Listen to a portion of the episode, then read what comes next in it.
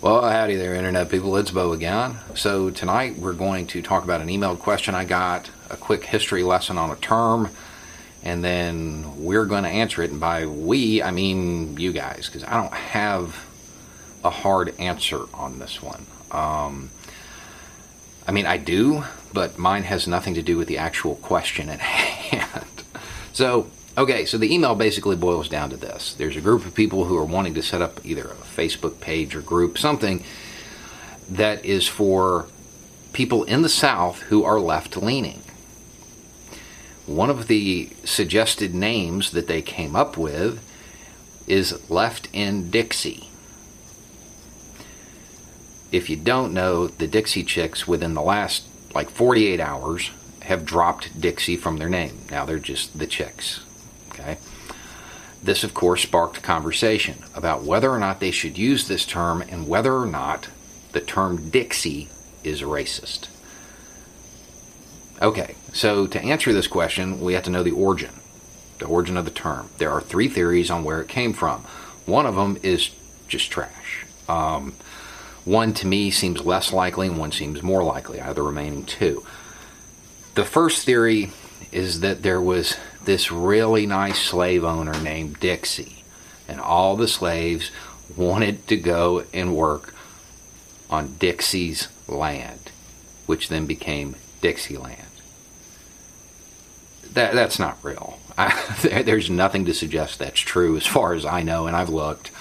Um, it doesn't even make sense that the white slave owning population would choose to self identify as a, term that came from slaves who weren't happy at their plantations. That it just doesn't even make sense.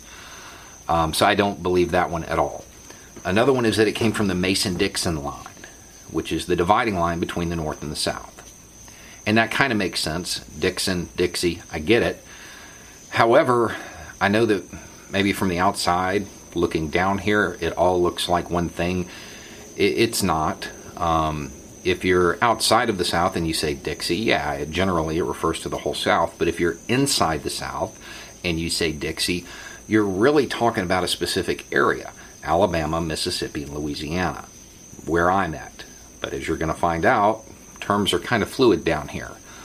Um, so it doesn't make sense to me that those states closest to the Mason Dixon line don't really refer to themselves as Dixie, but those almost as far away as you can get do.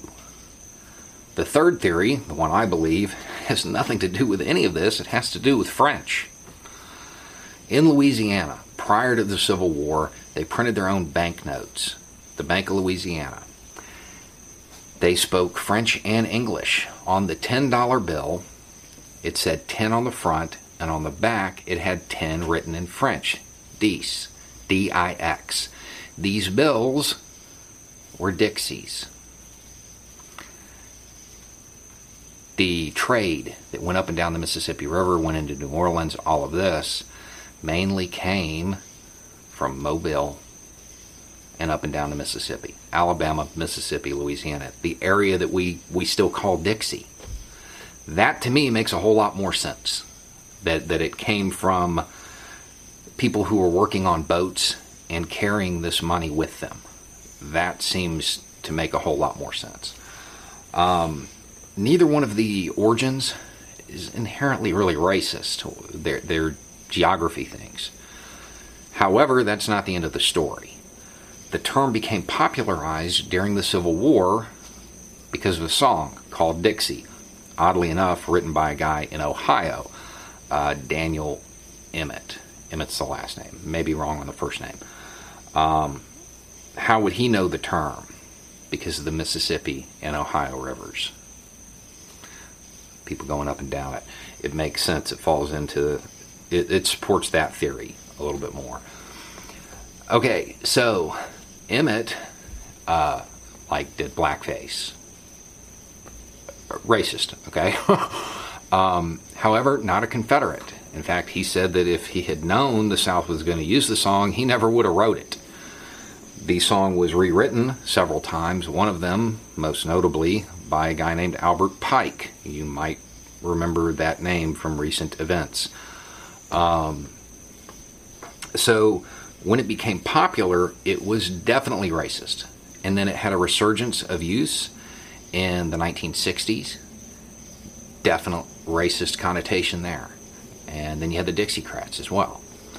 Now, as today, how it's used, it's either a geographic area or it all depends on how it's said. Um, if I was to say, you know, I'm in a Dixie mood tonight, that means I want to go drink shine on somebody's porch and listen to Cajun music. Nothing inherently racist about that. However, if somebody's like, you know, you in Dixie, right? That's the, yeah, there, there's definitely some racist undertones to that. Even the term whistling Dixie, based on context, can mean that person is over there goofing off and wasting time, that person's over there talking to a girl, or that person's in a bad mood and looking for a fight. The term is very fluid. Um, so I don't know that I would use it, but strictly based on clarity, I have no idea whether or not the perception of it from black Americans is racist. You're going to have to ask them, and hopefully they're going to answer in the comments section. Um, I would like to know, actually, to be, to be completely honest because where I'm at on the Gulf Coast, it, it doesn't really get used in that manner. It really does have more to do with Cajun music and food or a certain geographic area. However, there are other parts of the South where it's going to have a different meaning. It really is very. There are certain areas that seem like entirely different countries within the South. So I, I just I, I'm not sure that using that term to try to market a left-leaning group is going to produce the results you want. You may get the exact opposite type of people being interested. Um, so uh, I can't wait to see the comment section on this one, to be honest. Anyway, it's just a thought. Y'all have a good night.